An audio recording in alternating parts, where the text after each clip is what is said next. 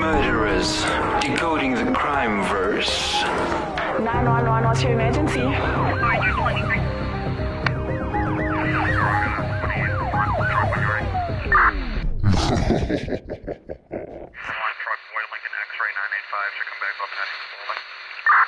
Welcome to Decoding the Crime Verse right here next to him. I am Knowles Healy. And I'm Danny. You know what? I Nolene annoys me because she doesn't have variety in her life. I listen, I like good topics. The weeks that I choose the topics, we have good Sorry, topics. I chose Bonnie and Clyde. The weeks I that Danielle ah, ah, chooses ah, the ah, ah, topics. ah, ah. No, stop it, stop it. Unless You are she's lying. got persuasion by our conversations before she chooses the topic. Because when you chose Bonnie and Clyde, we had spoken about it before. We're like, ah, it's so cool. And then your week, you chose it. If you don't have guidance in choosing your topic, I chose we end the up with topics I- like this. I chose the pirates. That was interesting. the lady pirate at the end was interesting. I chose Luciano and Bugsy Siegel. That No, was you my- didn't. That was my topic. No, that wasn't your It was topic. my topic. I refuse. I chose Alcatraz. You enjoyed that. well, you've run out of topics. Danny, the last few topics have been horrifying. What? You made us do funny things.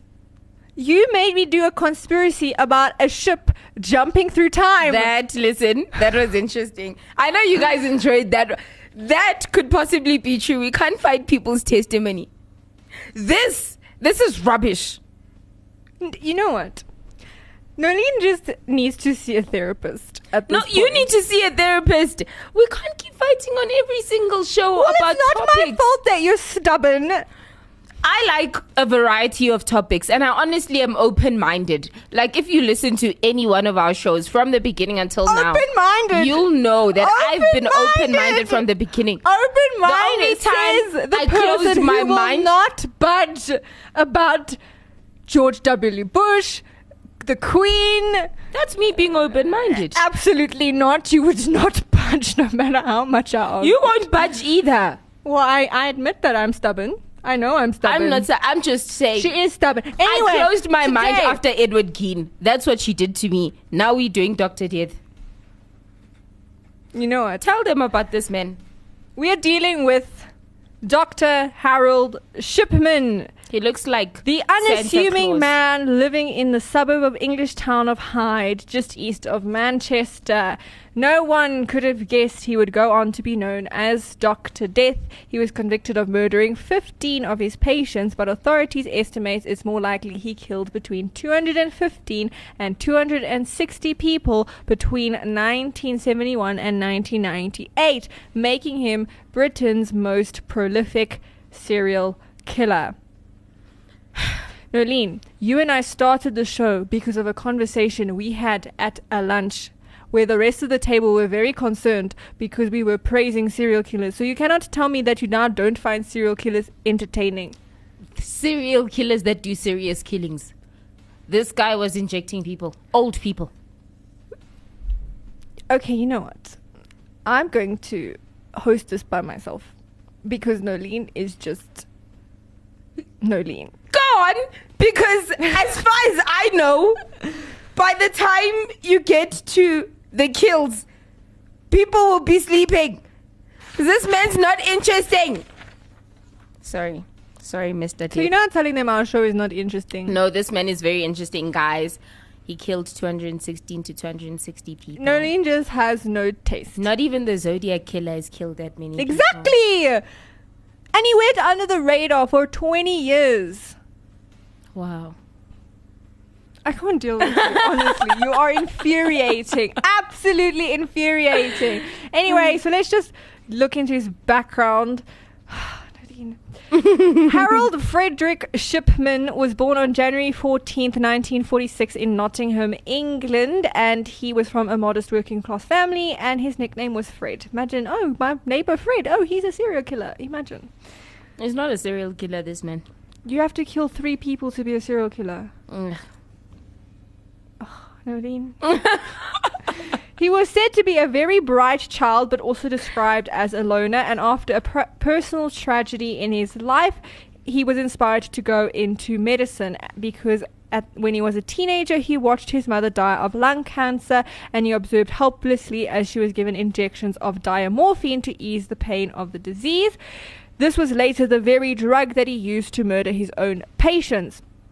She passed away when he was 17 and his the loss profoundly affected him. In 1965, Shipman began his studies at Leeds University Medical School, where he met and started dating Primrose Oxtoby. She then became pregnant, and they married soon after that. On November 5th, 1966, they had four children and were seen as seen as a seemingly average, happy family. Can I ask you a question? Yes. Like, let's say you get married, right? Yes. And then, like, you have kids and everything's And you find out your husband's a yeah. serial like, would you be happy Yo, or what would do you do? mortified? I'd be mortified. I think. But we like serial killers. True, but I don't want to be sleeping next to one. He won't kill you. well, do you it know? depends. It depends on what type of serial killer is. It depends. If he did a bang up job like the Zodiac or maybe Jack the Ripper, you know those really cool series. Yeah. Maybe then I'll. I'll I, I'd write books after that. I'm telling you. I'd write books, but I, I'd also make sure he never gets caught, so that I can say, guys, my husband didn't. no, but caught." like these guys don't tell their wives I'm killing people, so you wouldn't you know. think my husband would be able to hide it from me? no, Exactly. Shipman graduated from medical school in 1917 and began working as a junior doctor in West Yorkshire. He secured his first general practitioner position at another medical clinic in the same town, and not long after this, his true colors started to show as my man's was addicted to heroin. Don't do drugs, please. He was also addicted to injectable painkillers. I think that is, I don't understand how you can be addicted to something you have to inject in. I am petrified of needles. So I don't understand the obsession. in 1975, Shipman was caught forging prescription narcotics for his own use, and he was co- convicted convicted of obtaining opioids through forgery and deception, which resulted in him losing his job and being fined 600 pounds and briefly being checked into a rehab clinic. However, the General Medical Council didn't actually penalize him and actually only wrote him a warning letter. So his later employees didn't actually know this man was that's a sloppy. druggie.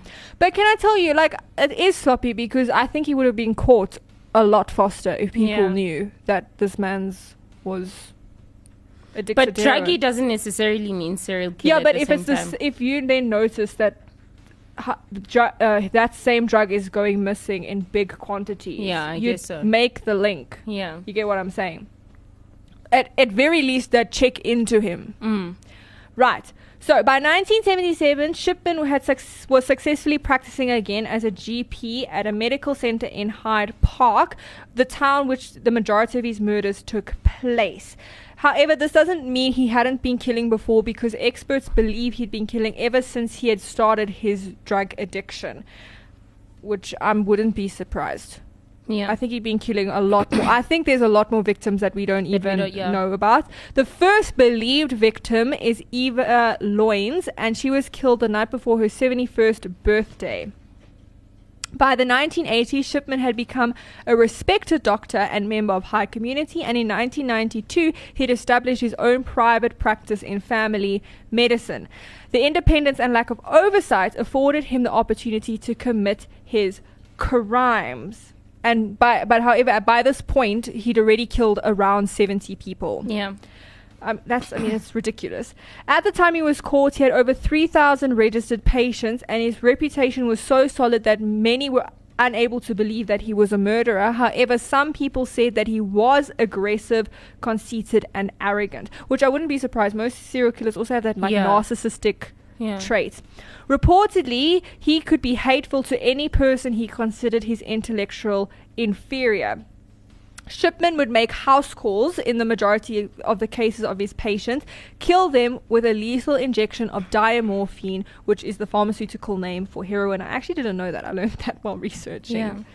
The nature of the murder meant Shipman watched them die relatively quickly, and he was hiding in plain sight and was known mostly to prey on elderly patients. The victims were frequently older women who lived alone but were in good health, and he were only seeing him for a checkup or a mild affliction. Of his victims, 171 were women and 44 were men. He was also I didn't known. know he killed men. yeah, but I mean, it's like not even half. Yeah. Um, I think the men would have been if he was desperate for that, because I, I honestly believe he was addicted to killing. Um, when he needed to kill and didn't have a female option. Yeah. You get what I'm saying? That's Then why I he feel like did. there's so little. But also men, Men. could fight back. That's also true. But when, I mean, if you don't know what they're injecting, Injecting you with, you, I could say. I'm injecting you with whatever, Yeah. your daily vitamins. And Unless he's a psycho and he honestly wants to, from the moment he injects you, just go, you die. Yeah, but then I believe then at in the homes, I've, I mean, I do believe the victims would have struggled. I don't, There was never signs of a struggle. yeah. Yeah. So he was also known to target people with terminal illnesses, but would also kill patients that were merely considered annoying. if I had to kill everyone I found annoying, I would have a very long trail. I'm kidding. I'm really kidding. Dame Jan- Janet Smith, a High Court judge who served as chairperson on his inquiry, said, and I'm going to I'm going to quote her: "Many patients describe Shipman as having a wonderful bedside manner, especially with the elderly. He would make s- much of them and sometimes tease them gently. They liked it. He made them feel like he was a real friend, yet he would still kill them." Find that worse. Yeah. Like imagine now you think this person is your friend and then they murder you. Um, He was also known to be blunt and straightforward. For example, when one son asked about his father, he was like, "Well, I wouldn't buy, bother buying him Easter eggs. Like he's gonna die But- Before Easter, yeah. And guess what? The man died like four days later. yeah. But you see, that was the thing because he said stuff like that when. You, the person died. You didn't think anything of it because the doctor had been like, "I wouldn't have any hope." Yeah. You get what I'm saying? It's honestly quite genius. he had several methods which he managed to hoard massive amounts of dire morphine. Now, obviously, drugs of this nature are highly regulated and controlled. But however, failures of the system and Shipman's own ingenuity, he managed to evade detection for 20 years. That's crazy. Now, this is where I find a problem on the medical system because this is ridiculous, and I'm going to tell you the figures in a moment. In some cases, he would call in false prescriptions, and in other times, he would steal drugs from cancer patients. One investigo- one invest I don't know what I was coming out of. One investigation found that between 1992 and 1998, he managed to illegally obtain 24,000 milligrams of diamorphine. That's crazy. That alone is enough to kill 720 people. Do you see Wow. why I'm saying he killed more than we know? yeah. Because where's that rest? Or maybe he was just also. But he couldn't have used that much. Yeah, but like that's a ridiculous Yeah. amount of. Because they're of saying diamorphine. 216 people. Yeah, I mean, and this that's is 720. exactly- He couldn't have used the rest.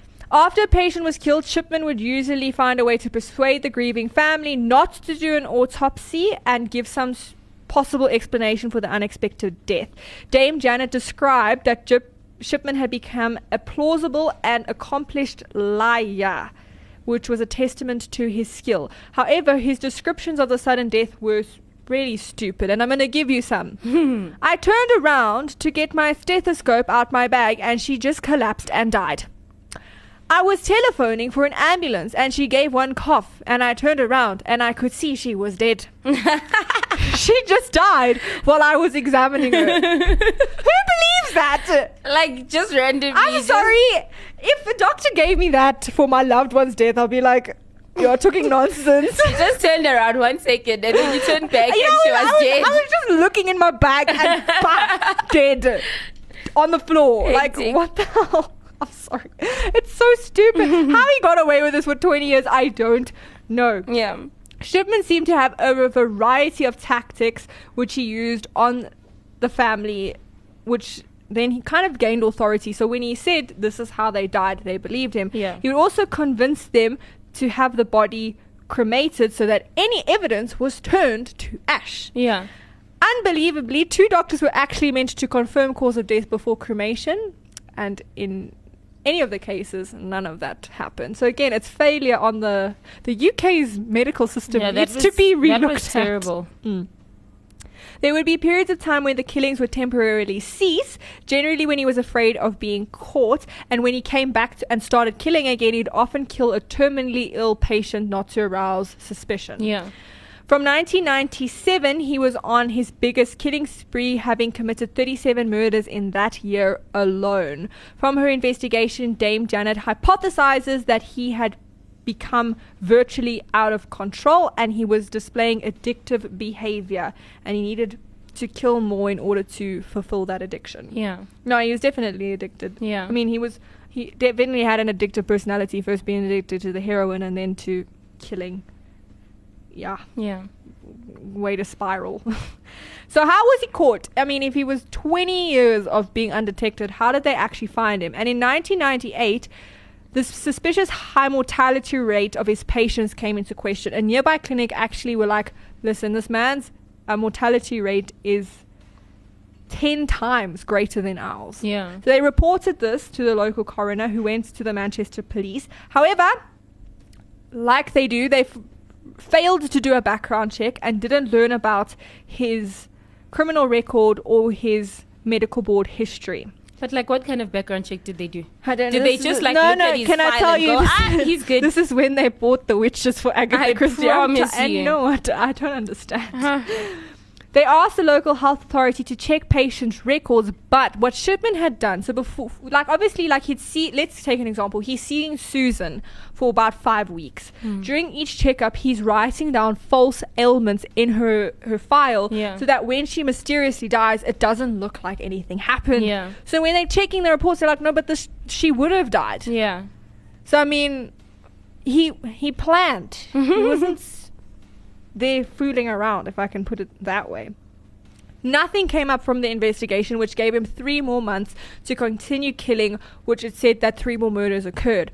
While Shipman was never motivated by wealth, it was ironically this fact and his greed that led to his capture. Because on June 24th, 1998, Shipman arrived at the cottage belonging to Kathleen Grundy, the former mayor of Hyde. She was an 84 year old young woman. I just said a 84 year old mm-hmm. young, Young woman. woman. Great, guys.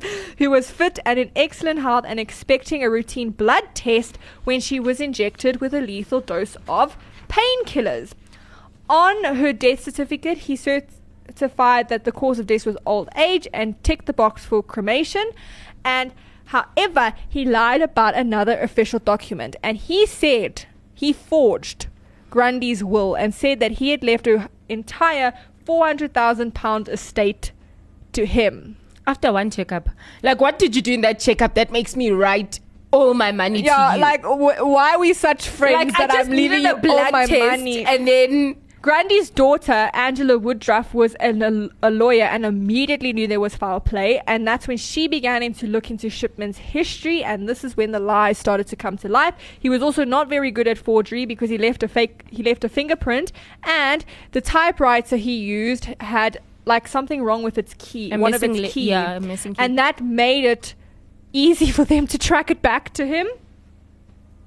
So that was dumb. yeah, Woodruff ensured that her mother had been buried and not cremated, and so they exhumed the body for testing, where they found medical grade heroin in her muscle tissue. Shipman was then rela- arrested in relation to her murder, and over the next two months, 11 more victims, which hadn't been cremated, were dug up, and again, they all came to the same conclusion they had been murdered. Dun dun dun. Authorities got access to the computer files at Shipman's medical office and found ample evidence of false entries to support his claims to causes of death. In 2000, Harold Shipman was convicted of forging Kathleen Grundy's will, as well as committing 15 murders taken place between 1995 and 1998. Obviously, we said this is not all his kills. Shipman was sentenced to 15 consecutive life terms without the opportunity of parole. For decades, Shipman never admitted his guilt, nor did he provide evidence of his motives, leaving experts and investigators to theorize senselessly about his killing. Dame Janet said that some evidence shows obviously that he has an addictive personality and possibly got this form of addiction and also speculated that he had this mentality of playing God or he got pleasure from watching patients die. Yeah. The way in which Shipman was finally apprehended was because he had been sloppy, whereas for decades he had been exceedingly cautious. So Yeah. some people speculate he actually wanted to get caught, and apparently psychiatric experts say this is unco- not uncommon with serial killers. Sometimes when the burden of killing comes too much, they consciously or subconsciously sabotage themselves. Themselves, yeah. And some other people said though they believe that maybe he wanted he was afraid of getting caught, so he needed the money to flee. So he was going to take the money and run. Yeah.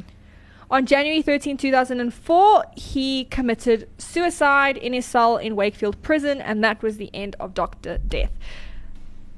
At least he killed himself as one of his murders. Can I tell you that this is what I think? I think he did definitely have the addictive personality, but I think after losing his mom, he needed a way to to rationalize that, and he did that by then killing these people because it's like now I can be in control of who lives and who dies. You get what I'm saying? Yeah. Because I feel like it was very traumatic for him to watch his mom die, literally not being able to do something. And the fact he's using the same drug, I mean, there's definitely a connection to his mom's death. I think also he wanted to keep reliving it to maybe do it correctly. Because when someone dies, you often feel like, oh my gosh, Yeah. there's something more I could have done, said, whatever. Yeah, like So this is his way of being like, oh my goodness, I didn't have control then, but I have control now. What's very disappointing for me about this case, besides the case that the case is disappointing, if you get what I'm saying, is the fact that he's only convicted of 15. And we've seen this very often where they're like, he Yeah, killed 680, people, yeah. but But the problem was, one. you see, the problem was they were only able to exhume, if you count Grundy, Yeah. twelve bodies. Yeah. With what are you gonna? You can't You now can't. actually say who he murdered Yeah. and who he didn't murder. So I, it, it sucks because those, however many hundreds, don't get their justice. Yeah. But I also do feel like I feel like before he was killing patients in his home, I wouldn't be surprised if he was killing other people. Yeah. Because this is an addiction I think started I think he snapped the day his mom died. Yeah. So I don't think he would have waited till he was qualified. You get what I'm saying? Yeah. I feel like there's a lot more to the story, which is really sad. Yeah. But I suppose we will never know because we could never actually know all his victims. Yeah. But that is all for this week, and we will see you next time. Until then, we'll have better topics. Oh my but goodness, no Nolene. mourners. No funeral.